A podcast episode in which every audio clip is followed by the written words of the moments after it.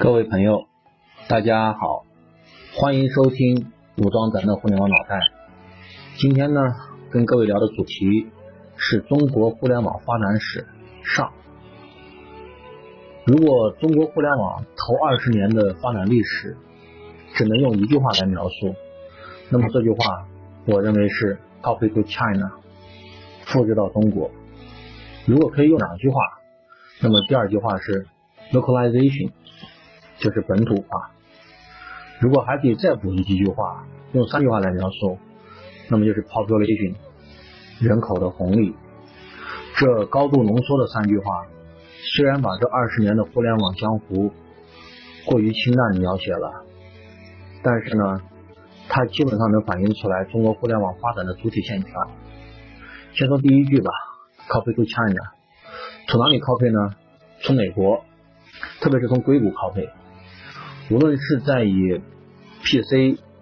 及其配套软件为代表的电脑时代，还是在以谷歌为代表的互联网时代，包括以 iPhone 为代表的移动互联网时代，美国呢都毫无疑问是全世界的引领者，硅谷是全世界的创新中心。中国的企业在相对落后的市场环境里面，迎着改革开放的浪潮，积极的引进和学习国外的先进技术，把老外的东西搬到中国来，这招屡试不爽。在 I T 行业也是如此，无论是硬件设备还是软件和互联网，国内的头一波企业，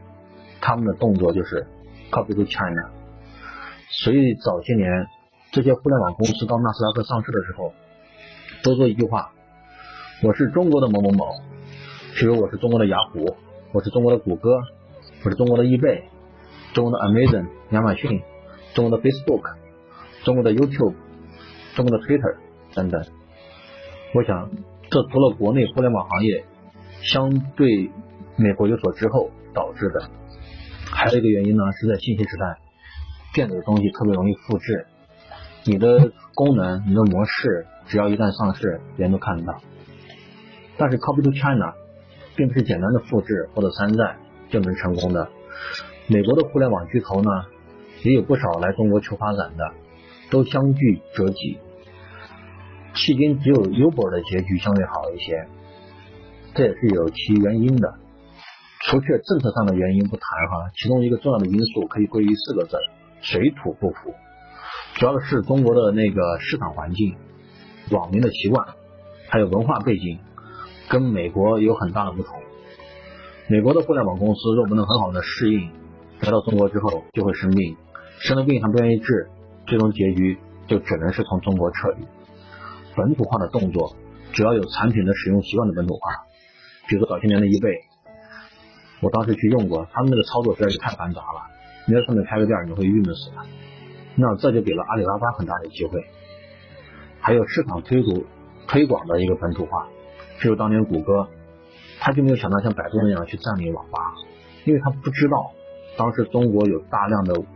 网民是通过网吧上网的。另外，在企业运营的过程中也需要本土化，主要就是参考咱们邓小平同志著名的港人治港方针，而不是说你从本部派一个不懂中国的老外来当 C E O， 这样是搞不成事儿的。除了 copy to China 还有 localization这两条，中国互联网企业能够传播发展的另外一个重要因素，就是中国最大的巨大的人口基数 population。 由于互联网与生俱来，自带网络效应。网络效应什么意思呢？比如说你有越多的好友在 Q Q 上，在微信上，你去使用 Q Q 使用微信才越有意义和价值。那么网络效应它注定了互联网上的商业是一个聚沙成塔的游戏。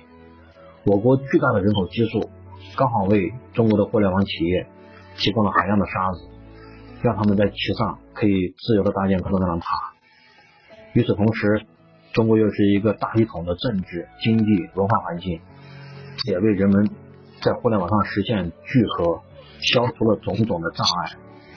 这一点呢，在由诸多小国家构成的区域，比如说像欧洲，就已经严重阻碍了互联网的发展。好了，中国互联网发展历史的头二十年，跟大家简单的这样抽象介绍一下。那么我们现在在第几个年头呢？如果按照一九九四年中国加入世界互联网大家庭来计算，目前是二十二年。近两年的历史已经不能用简单的 couple China 来阐述了，因为现在中国的互联网发展已经赶上了潮流，走在了世界前列。近两年诞生了很多中国特色的东西，所以很多老外反而到中国来学习。中国人口红利的延续，网民消费能力的持续增长，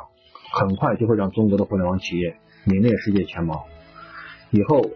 Internet Top 二十 有互联网前二十名，前二十大公司中有一半的席位被中国企业占据，是理所当然的。遗憾的是，国内的互联网企业虽然在应用层面的创新和市场运营方面很有一手，但是在技术和创意这两个层面依然无法跟美国的企业去匹配。所以说未来一段时间里面的呃相当长一段时间的互联网世界哈，应该依然是中美两国双雄称霸的局面。好了，今天就聊到这里，谢谢大家收听，喜欢就关注、点赞并转发吧。